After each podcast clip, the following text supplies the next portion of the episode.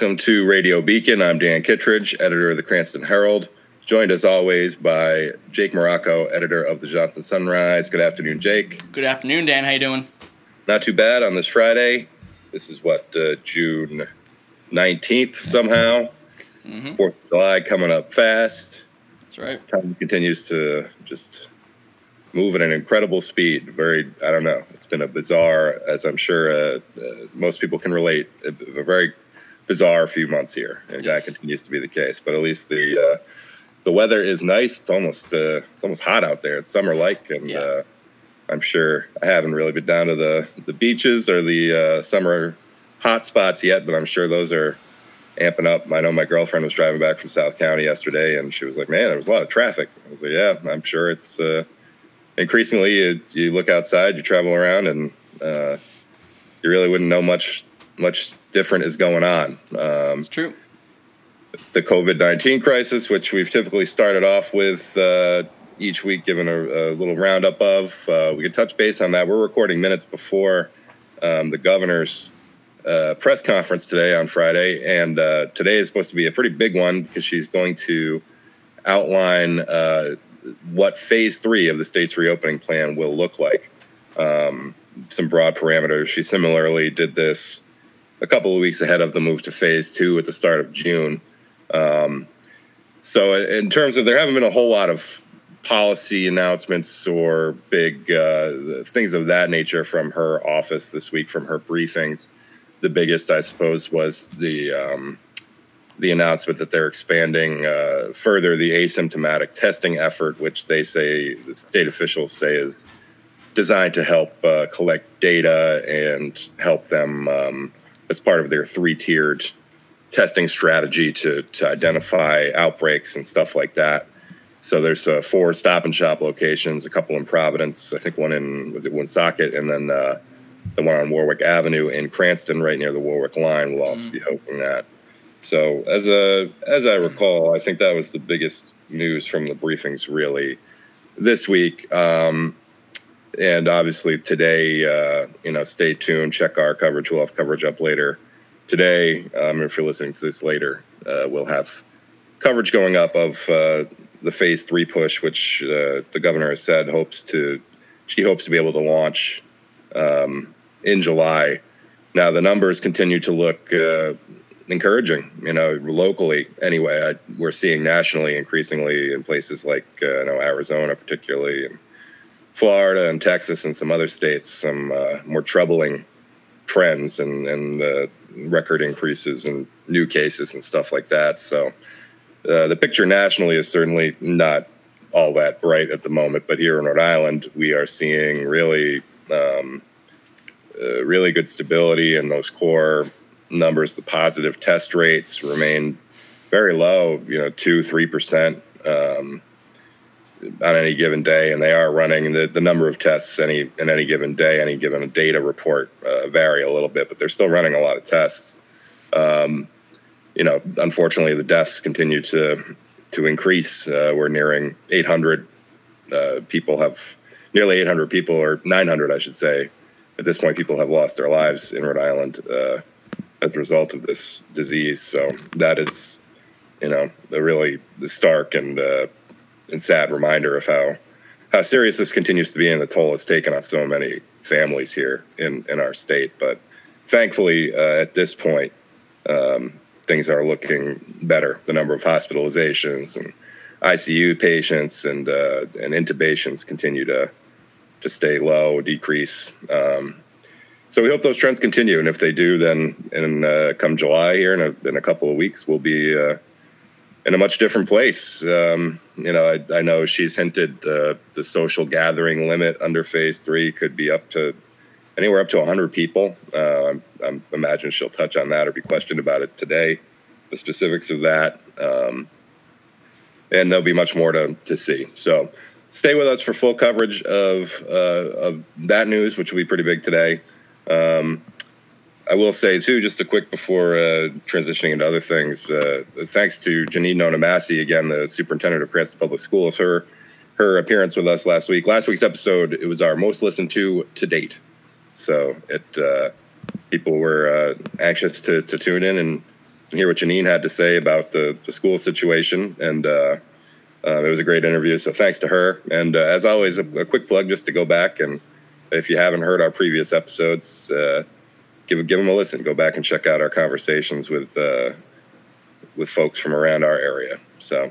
Um, elsewhere, uh, the news front this week, um, uh, politically, things are really heating up. Uh, early next week, Monday, Tuesday, Wednesday, uh, is the official arrival of the the candidate declaration period. People who want to seek office this year at that point have to go in and uh, fill out their candidate forms, uh, announcing their their candidacy, and pick up nomination papers to go get signed to get on the ballot. So as we inch, uh, we get to really the the the one yard line here for folks that might be on the fence or people who are considering whether they're going to seek reelection or not. The field of candidates continues to uh, to take shape. We had some some significant announcements in Cranston this week. Uh, two new uh, citywide city council candidates: Nicole Renzulli as a Republican and Dylan Zelazo as a Democrat. Um, declared their candidacy. Uh, not to go too deep into the weeds on the Cranston stuff, but uh, the citywide seats, all three of them currently are held by folks that are uh, running for mayor or and or term limited. Um, so all three of those seats are going to open up.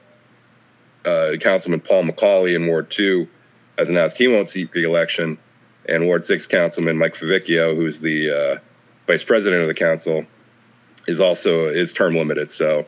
of the nine members of Cranston City Council, five of those seats are going to turn over.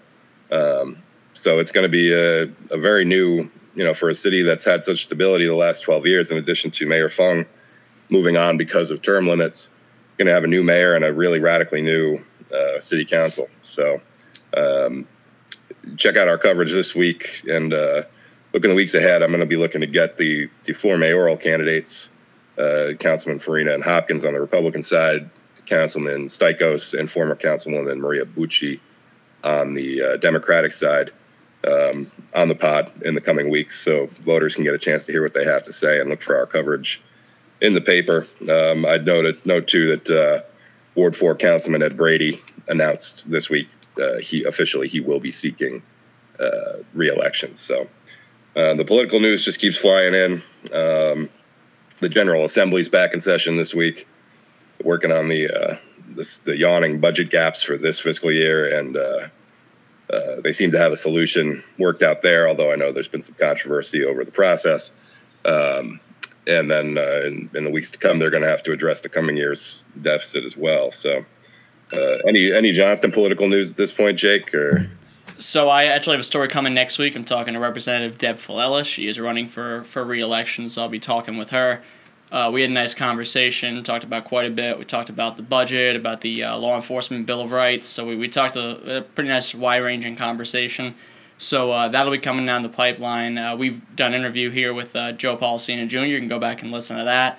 Uh, ask about his future political aspirations. But things are generally pretty quiet, but we'll be having some political profiles coming down the pipeline in Johnston. One note, uh, we did have a story in this week that uh, Captain Chris Correa of the police department is retiring and becoming the new Parks and Rec director. He is uh, filling the big shoes of Dan Missoula, who sadly passed away earlier this year. Uh, but uh, congratulations to Chris. He's a great guy. I've had a few interactions with him. Very, very nice. And uh, also Arnie Vecchione, the longtime DPW director, also he is retiring. Um, and we'll probably have future. We'll, we'll definitely have future coverage on uh, who'll be filling Arnie's shoes. So it's a it's been quite a quite a week in Johnston for new appointments and uh, retirements. Yeah, no, I know. I know. Uh, Arnie and, and Dan were, per, were were longtime fixtures up there, so mm-hmm. um, it's certainly it's a it's a lot of turnover in the leadership there. Uh, the town's kind of administrative structure, so um, yeah, we'll keep an eye out for that coverage. Absolutely. Um, I'll note too on the Warwick side, uh, giving a look at the Beacon this week, John uh, Howell, the publisher, of the Be- of Beacon Communications and editor of the Warwick Beacon had a uh, write up on the political front about uh, the Warwick GOP's hopeful slate of candidates. No names yet, but uh, the, the, the chairman of the city committee uh, saying he thinks he's got a good complement of candidates. Obviously, in the mayoral race in Warwick, we got incumbent Mayor Joe Solomon, uh, a Democrat, uh, likely or, or I think basically, in effect, that's at this point announced he's seeking reelection. And uh, Frank Picozzi, um, is it Frank? I did this last week too. Yes, yes, it is. I, it's one of those weird blocks. I don't, I don't know why I. You know what? I, I've had another one of those lately. You know the the comic actor uh, Sam Richardson.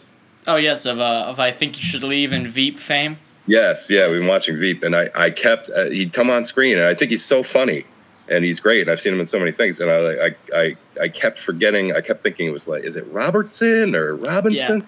No, it's like, I, I, get that. I I know he's also in the Detroiters, right? Yeah. Yes. Yeah. So he's he's I love Sam Richardson. He's he's fantastic. But I know what you mean. There's I can't think of one off the top of my head, but there are definitely actors where I'll be like, so like that's their name, right? Like I'm not. No, it's it's actually Sam Richardson might be one of them because I'm always like I know his name, but I don't know his name, so I get it, that.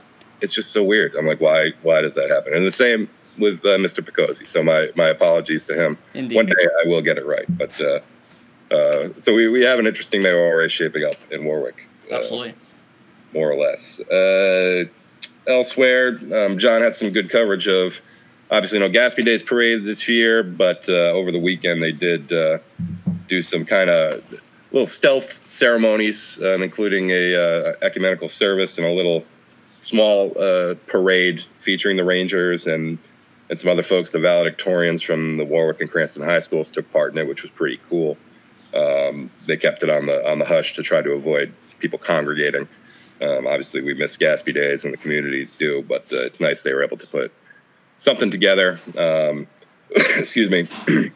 uh, I'll mention uh, Cranston High School East had a rolling graduation rally similar to what Cranston West did.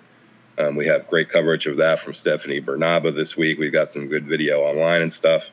And forthcoming, we will have the uh, coverage of the video graduation ceremonies, which are, are scheduled to be released, uh, the East and West ceremonies, pretty shortly, hopefully. Mm. Um, and we'll have coverage of that next week. And I know, Jake, you had great uh, Johnston graduation coverage Thank you. in this week's edition. And uh, there's an e edition online right now. Yep. Um, it's, a special. Yeah, johnstonsunrise.net. It's also on the Facebook page. You go check it out there. We, there's everybody put a lot of work into it, so please go check it out. It looks fantastic. The ceremony was great. The parade was great they did an excellent job kind of circumventing all the, the pandemic stuff that really got in their way of having a nice usual commencement. So uh, congrats to the Johnston School District for uh, for a job well done. Indeed. Uh, so to transition from that uh, to go to this week's guest, um, John Howell, and uh, our new reporter Laura Wick uh, made a, a visit this week up to Providence College to speak with Father Brian Shanley, the president of the college. He's a Warwick native. He's retiring this year after 15 years uh, leading PC. And uh, I got to say, this interview I listened to yesterday is really, really good. Um, it was uh, they touched on a range of topics. Uh, Father Shanley's thoughts, you know, reflecting on his, speaking about his background and his career, um, talking about uh, sports. You know, uh, PC is obviously a big uh, collegiate athletic uh, draw here in the state, and um, talking about the Black Lives Matter movement, social justice, the future of higher education. They touch on a bunch of topics. It's a really, really good conversation. So um, it was a good get and a, a good interview. Um, and basically, the what you're going to hear is uh, the unedited. It was such a good, natural conversation I sat down to to begin editing it, and it, it uh, didn't really need any. So you, it's a good, it's a, a little lengthy, but it's a really good discussion.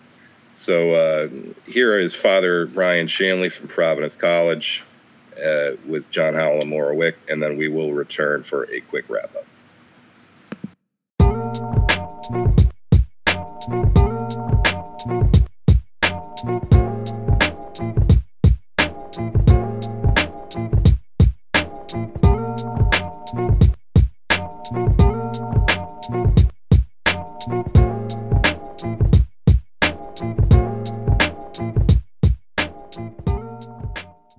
Graduate of Tollgate, uh, Yep. and, uh, you know, remember Bob Shapiro as I do, I do, yes, And- fondly. and, uh, you know, the people there, Mhm. uh, but I gather you had some hesitance about going to PC. So how did this come about that you even arrived here as a, as a student?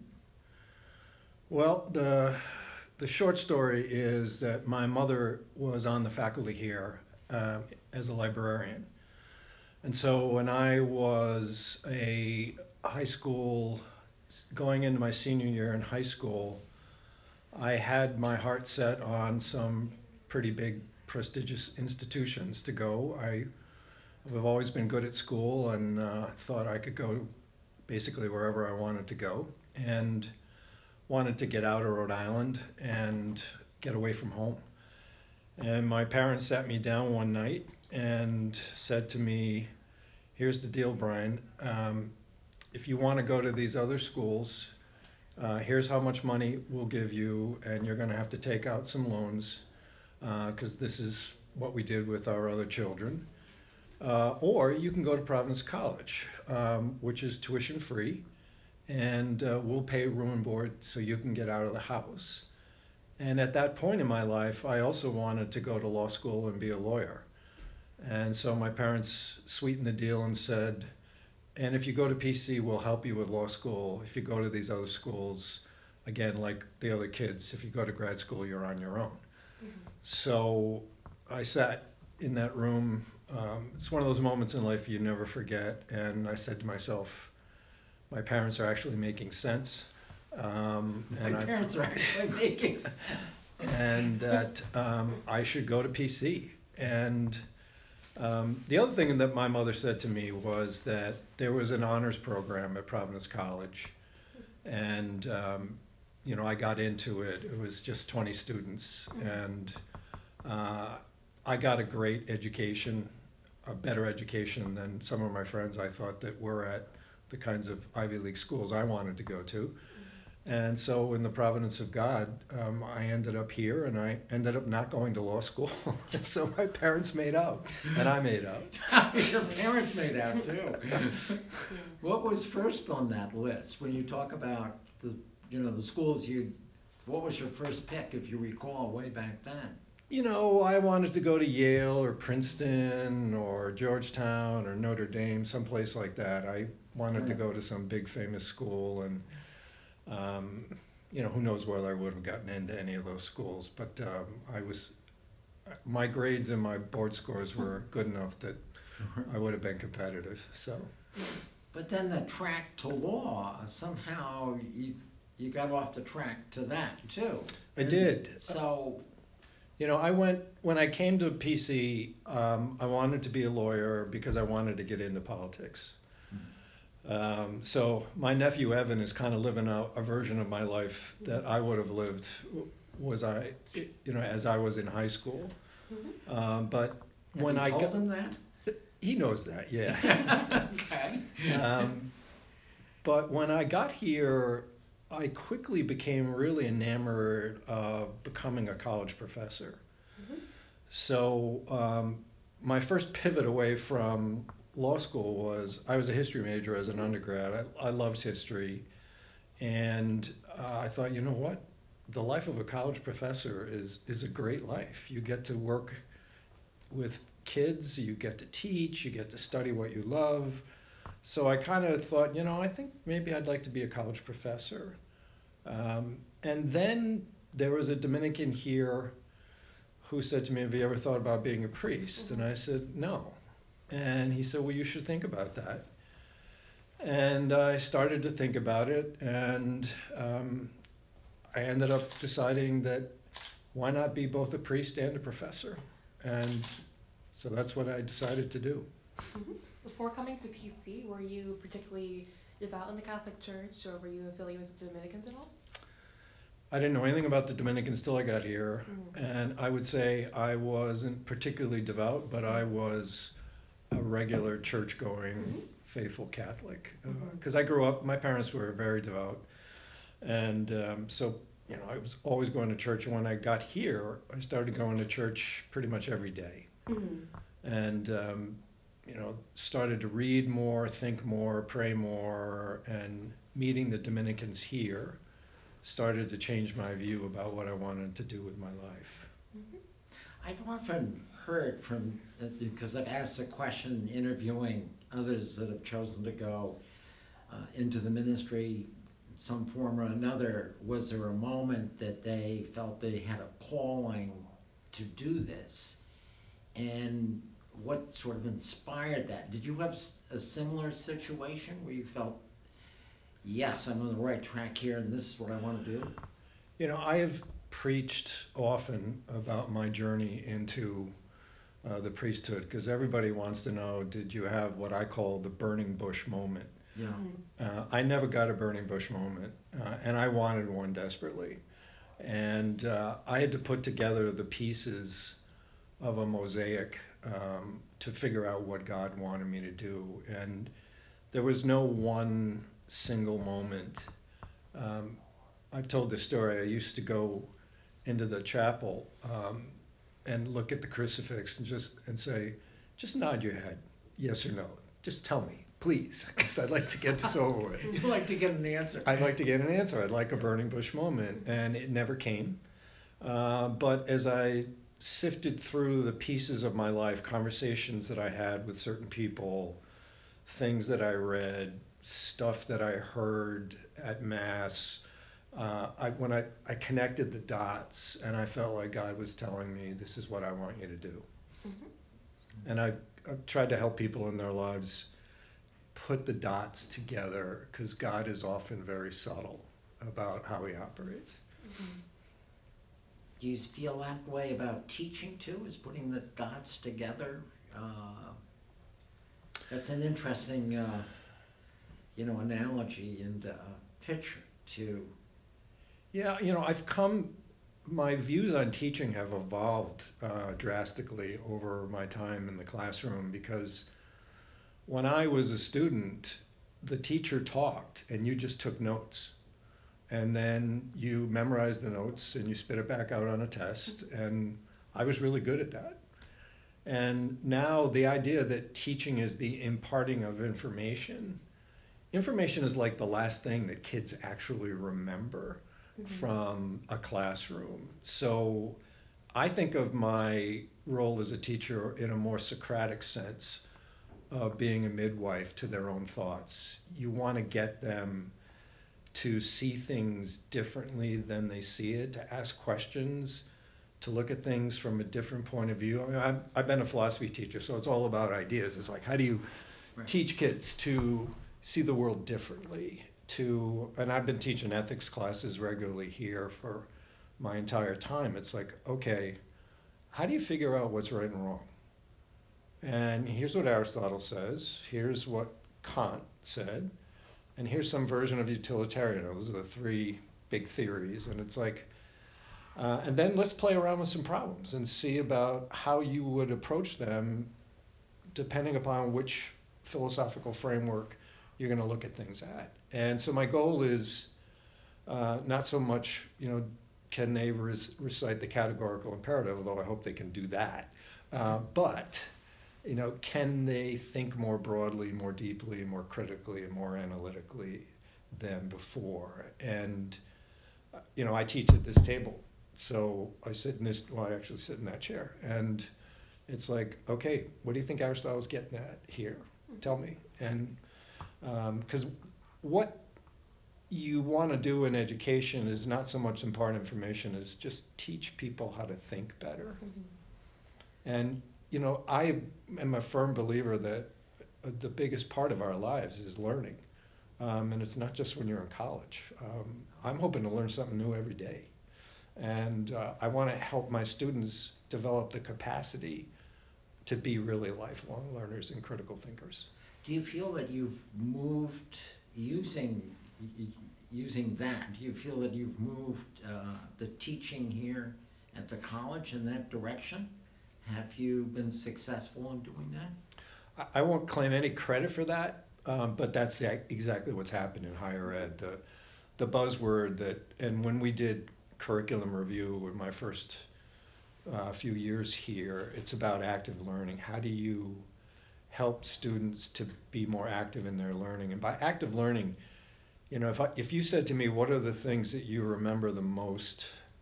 Um, I would say it's the things that I had to write a paper on. Because when you write a paper, you have to create something. You have to organize your thoughts. You have to do research. And then you, you kind of lay it out.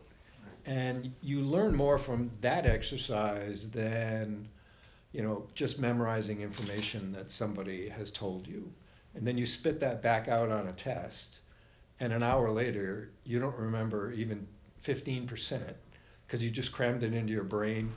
You, you know, barfed it out and then uh, you move on. But things le- that you write a paper on, even in grad school, that the main thing you do is write papers and participate in seminars. Um, so, you know, when I started, I stood behind a lectern and orated. And basically, students, you just need to know what I think about things. And now it's like, all right, what does this text mean?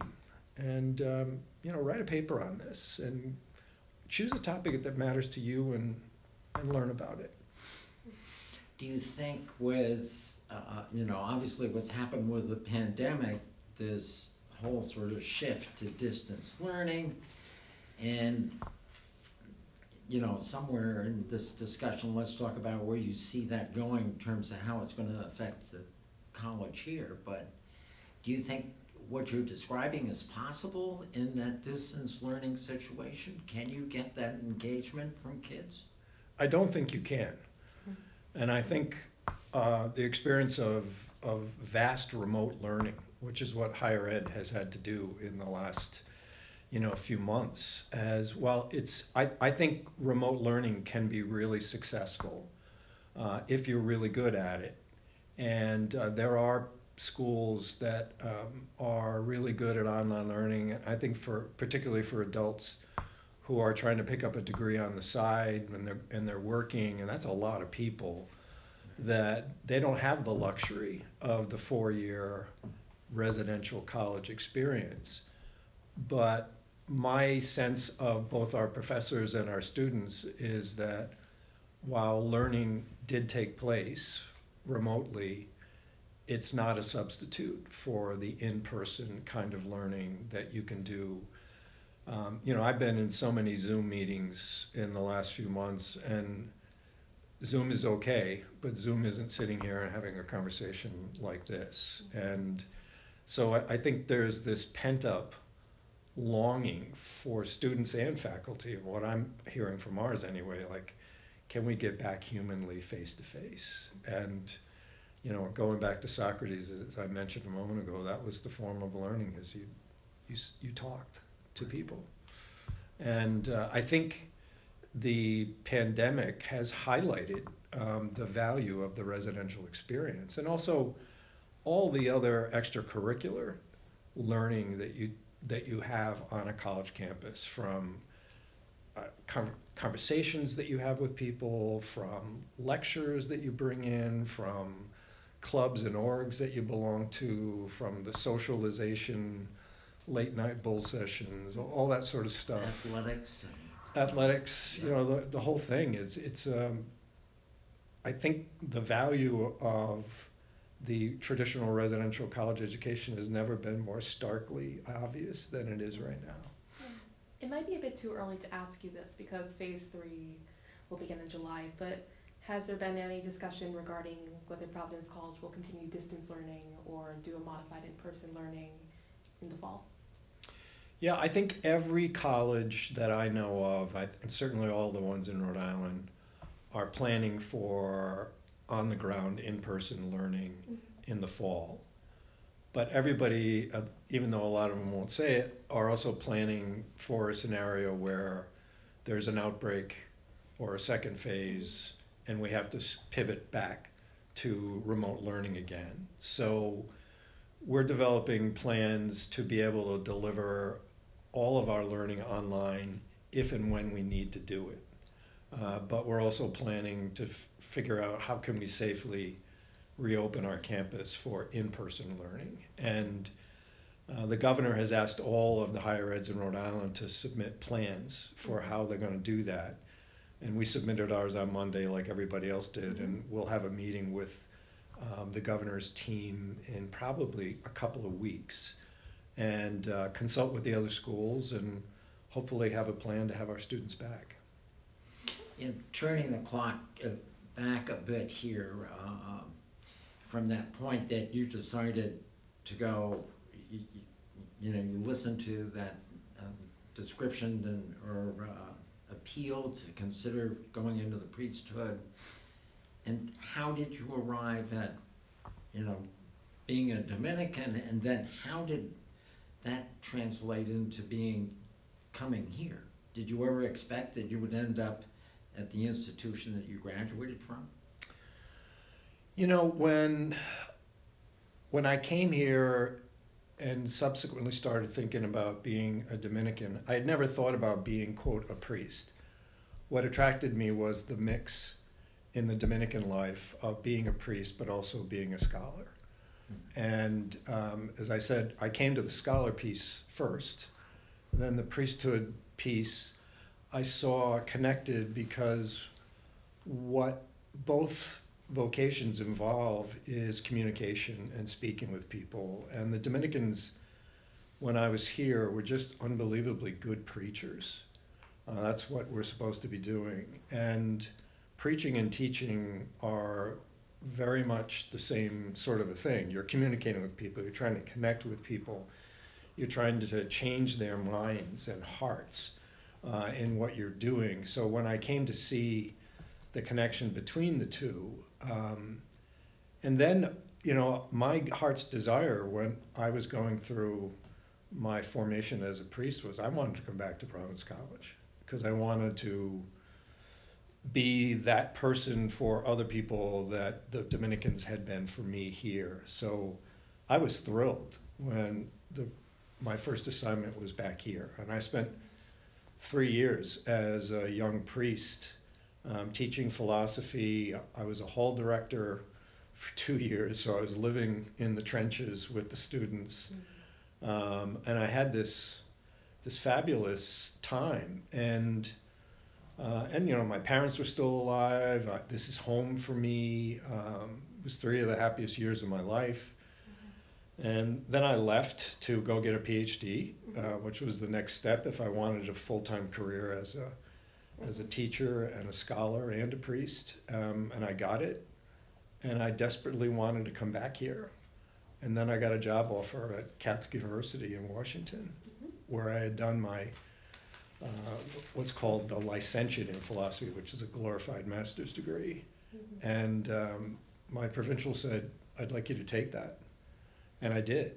And I had 11 incredibly good years at Catholic U, just teaching philosophy full time and writing and researching and teaching and teaching grad students. And, you know, I got tenure and promotion. And I thought I would probably spend most of the rest of my life there. And then this job opened up. Mm-hmm. And I was asked to throw my hat in the ring. And I never thought I was going to get it because I was too young and inexperienced and everything else. And I got the job.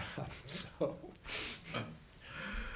You're looking at some of the articles have been written, uh, and one actually in Go Local, uh, you know, Cassis and the like that, uh, the prompt, the, the reason you're not staying another five years is that under your tenure, the, the college has drifted to more liberal sides, more liberal views. Uh, do you see that as, is that an accurate portrayal, do you think, or?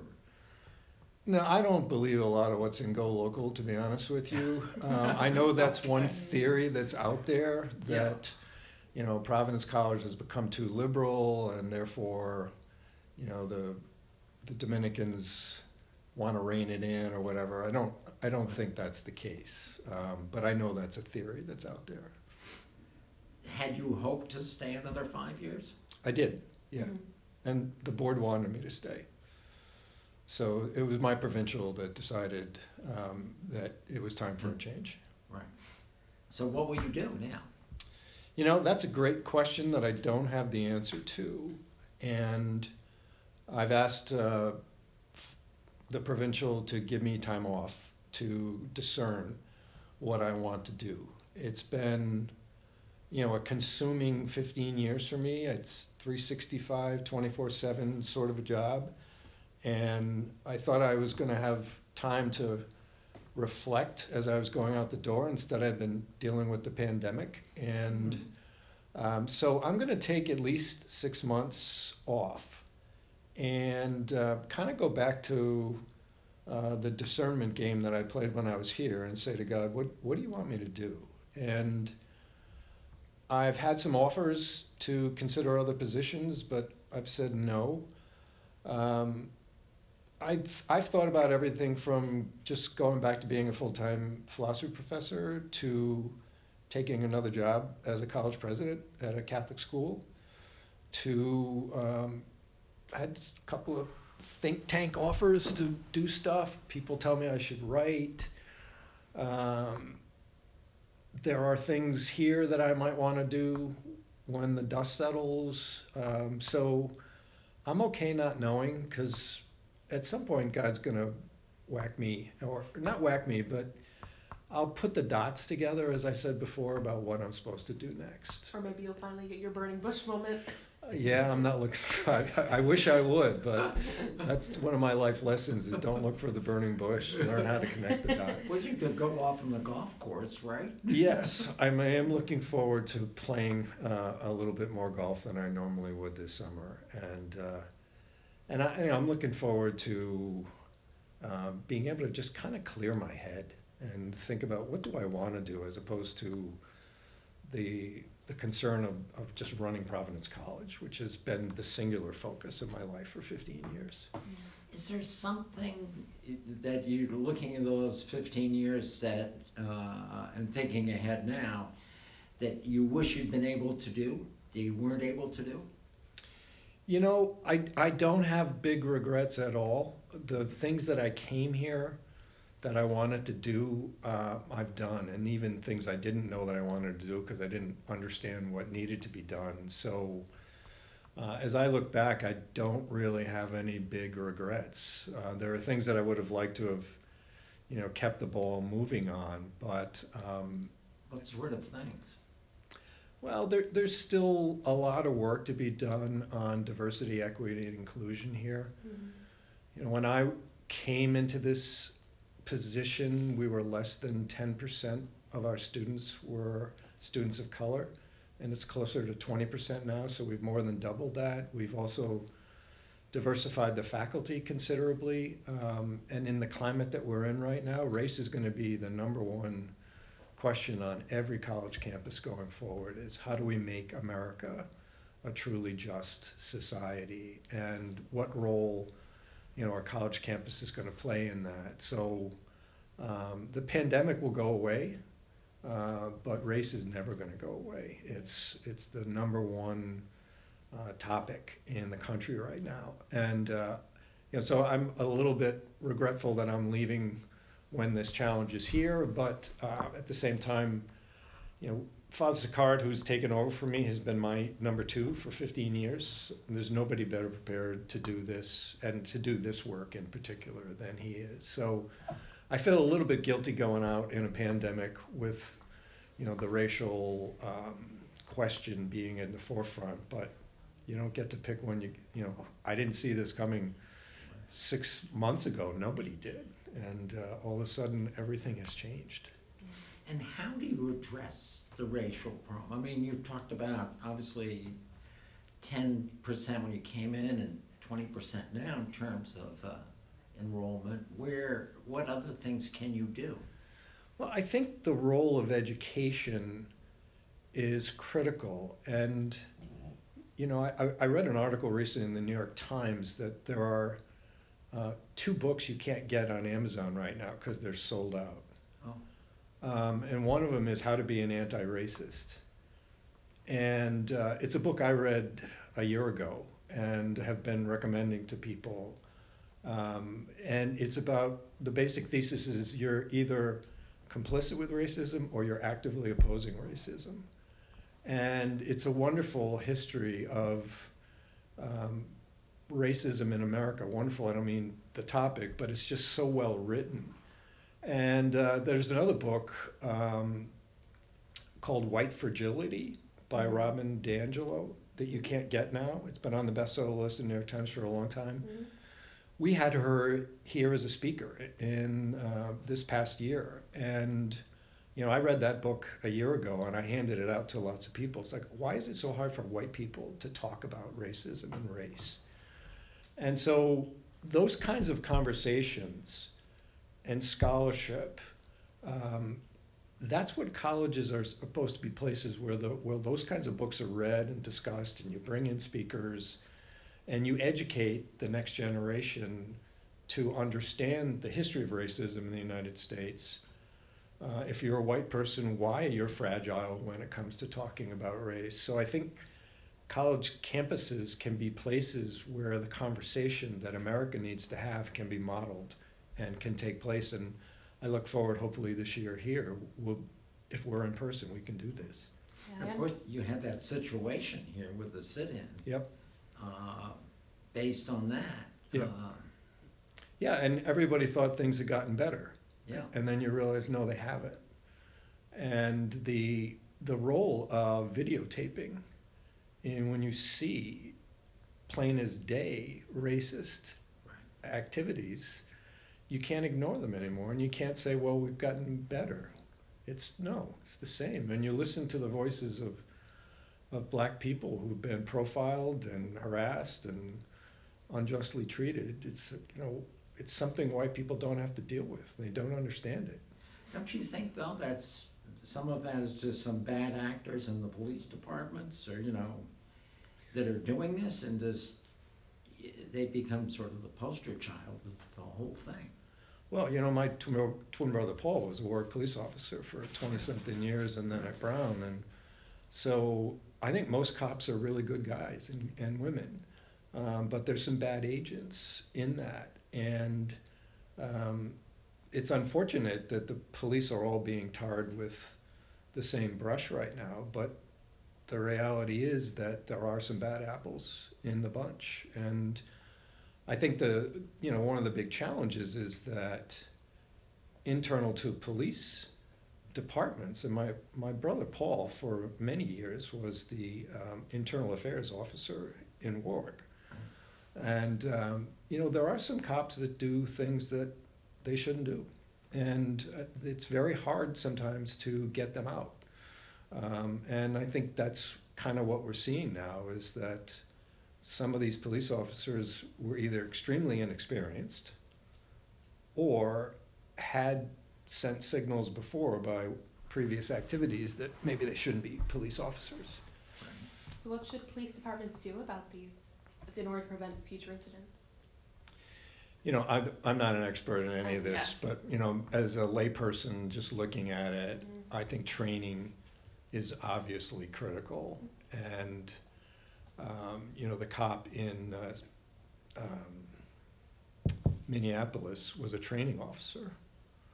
And the cops that, the, the inexperienced police officers that were with him were all his trainees.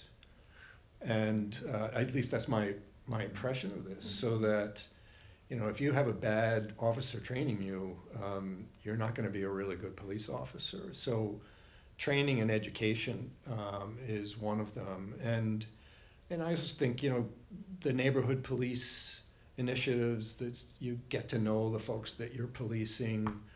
Uh, I think you know better discipline for officers who do commit acts that are are questionable.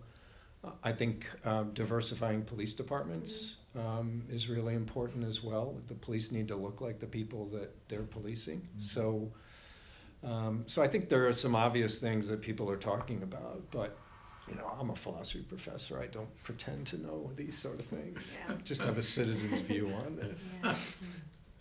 You have quite a family still in Warwick, don't you? Well, I, you know, um, my nephew Evan lives in Warwick, and my brother's wife Patty lives in Warwick. She's a Um, teacher still, She's a isn't she? school. She's a kindergarten teacher in Norwood. Right. Um, you know, and Evan has got his political career going, and they ended up. It's you know classic Rhode Island fashion. The house that we grew up in was on Superior Street, and you go down the end of the Superior Street and take a right on Viceroy, and there's Evan's house. So he's like about, you know, a stone's throw from where his father and I grew up, and then Paul ended up two further blocks away on Sturbridge, across from Cedar Hill School, where we went to elementary school, and right near St. Gregory's Church, where, where we grew up. So, in classic Rhode Island fashion, neither of them had ended up very far from where they started.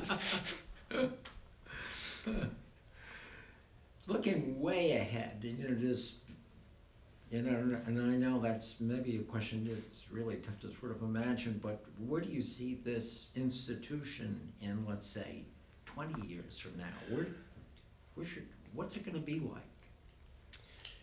You know, my uh, dream has always been for Providence College to be mentioned in the same sentence with all the other great Catholic schools in this country, to have a really national profile.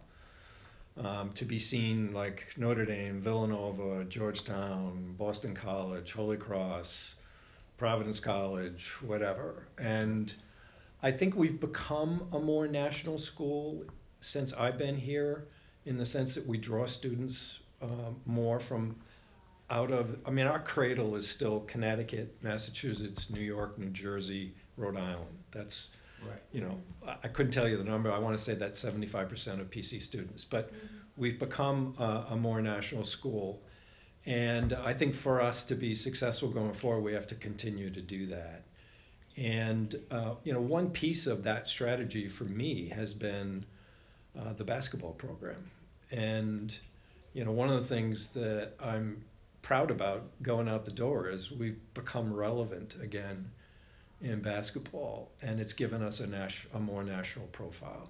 And um, for the first half of my time here, we were struggling to, you know, get a good program going and consistently play well. And, and since we got Ed Cooley, um, you know, we're in the NCAA tournament almost every year. We're on a, lot of national television. Ed has helped give the college uh, a really great profile, and he's, you know, a local boy made good story par excellence. Um, so that piece of things, uh, I look at athletics as primarily the value of athletics is what it does for student athletes.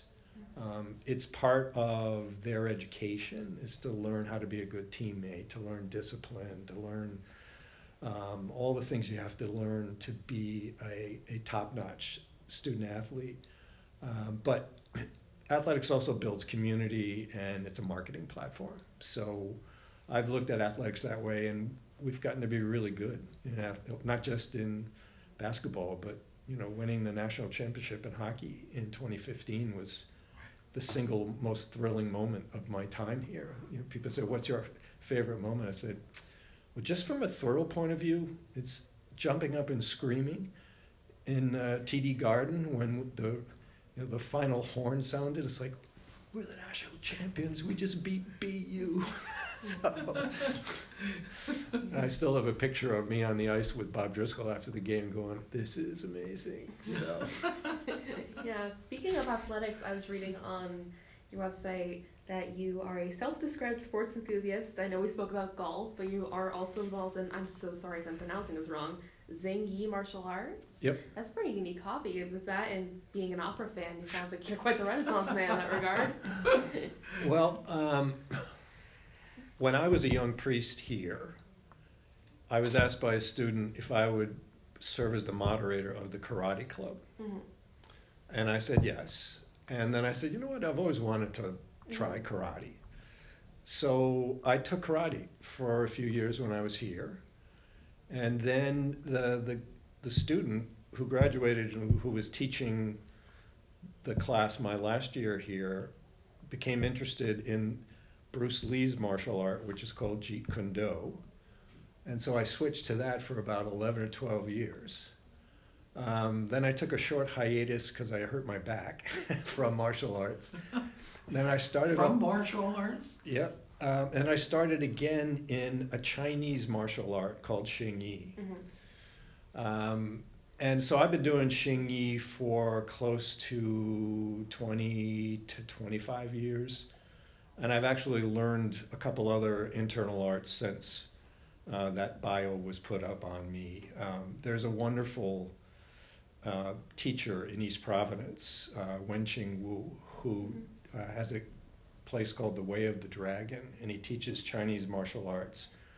And he's taught me a lot of different stuff with even more arcane names than than Xing Yi. And uh, it's been like a therapy for me. It's you know, learning a martial art is learning how to use your body in different ways. And um, I was always attracted to the grace of, of martial arts. When you see somebody like Bruce Lee, they just did a documentary on him. I thought, oh, Bruce Lee moves like unbelievably, and it's like I want to learn how to move and be in my body better. So, so I do it for health and for therapy and for, um, you know, in case I need to whack somebody, I know how to do it. So you haven't whacked anybody. No, no, no. I, it, there is that turn the other cheek stuff that Jesus talks about. So Yes. I got to turn the other cheek. But if I needed to, I could hit you really hard. I won't challenge Yes. you. Uh, Well, this is, I've really enjoyed talking to you and, uh, i- is there something you want to sort of impart in terms of when you leave here, thinking in terms of, is there something you, you wanna get out to say to people to, whether it's, you know, alumni or, uh, you know, students who are gonna be walking in the door come, uh, August, uh, You know, one of the things that I've talked about, and, and it's one of my mantras with students, um, and this goes to the connection between preaching and teaching, which has been the warp and the woof of my life, is that there's a, there's a term that gets translated into English as repent, and it's one of Jesus' basic message repent. And the actual Greek word is metanoein. And it literally means to go beyond the mind you have. And I think both education and religion and spirituality constantly challenge you to, as I said to the students, I want to blow your mind. I, I want it to expand. I want it to be different. I want you to think about things in a new way, and I want you to spend the rest of your life trying to blow your mind up, which means studying points of view that are very different from yours. Like I, I teach an ethics class, and I teach uh, one of the topics I teach is about abortion, and I give, I say you, you guys need to know both sides of this argument, um, because if you're going to engage with people, you need to try to understand their point of view. And you know, Thomas Aquinas, who's my hero, and before I became a college president, I thought about Thomas Aquinas every day and read his stuff, had this format of a disputed question. This is how medievals debated it. So the, the master would spend one day saying, here's one, here's a bunch of arguments for one side. Day two would be, here's a bunch of arguments for the other side. And on day three, I'm going to tell you which side I think is right and I'm going to explain why I think the other point of view isn't right. And but often when you come to understand your own point of view and what the other point of view is, you see partial truths. Like you're not an idiot necessarily, but maybe they missed this or that. And that capacity to um, go beyond the mind you have and consider things from multiple point of view is I think uh, more needed than ever in our country right now, where um, people just get in closed boxes. They listen to the echo chamber of people that agree with them, and they don't know how to talk to people that have a different point of view. So um, I think that work of education, of blowing people's minds up, making them bigger, and getting them to consider other points of view is is really important, and I hope whatever it is I'm doing going forward, that I'm still part of that. And do you see that as really the role of the institution as well as? I do. I do. This is, you know, we're here, and, you know, a Catholic institution is supposed to convey a Catholic point of view, but you can't do that in a vacuum. You have to also convey other points of view and learn how to get into a dialogue from the Catholic point of view with other points of view. And that's what uh, I think we're trying to do here at Providence College. And the college in twenty years from now, you hope is obviously gonna be doing that as well. Yeah, yeah, at a higher level and uh, with even better students and a better faculty and more money and, and a national reputation.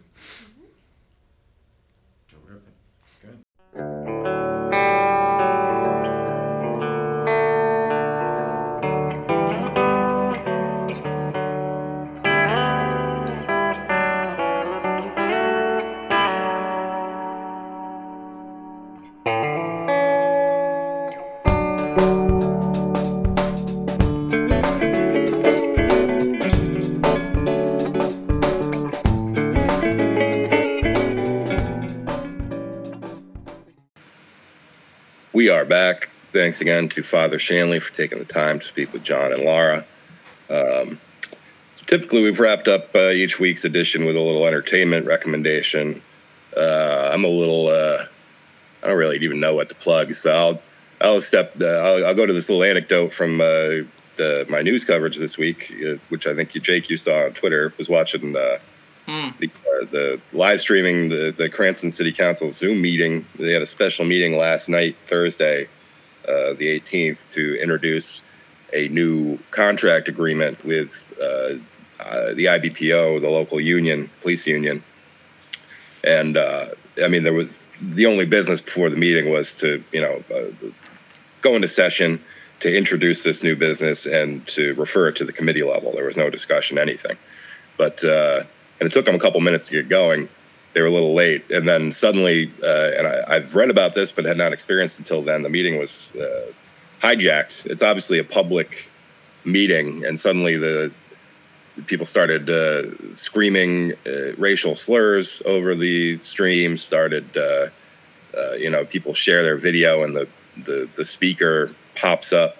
Um, at least on the setting I had it on, and you know they were showing some really some kind of graphic uh, video. Was pretty not pleasant, and uh, filling up the chat section of the the stream with the blocks of text, kind of nonsensical, or I didn't really even know what it what it was going for.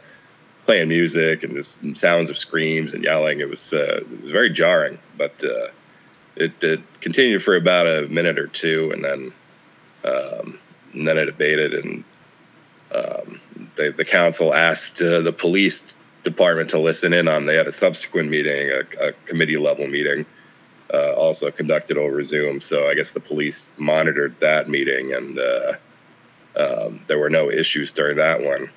Um, but it was pretty, it was pretty weird and pretty. Uh, I know I've heard reports of this happening across the country as uh, public bodies have to hold these meetings remotely, and obviously because of the need to allow for public engagement, you know, uh, anyone like this meeting, anyone could log on, anyone in the world, literally. I mean, all you need to do is, is click the link. So, um, but it, it was uh, it was a strange experience. Now, my my hypothesis in the moment, my my my guess was that it. Uh, because it, uh, with everything that's going on right now in terms of social justice, and uh, and racial injustice and the movements that are happening, um, and this whole debate over the role of policing.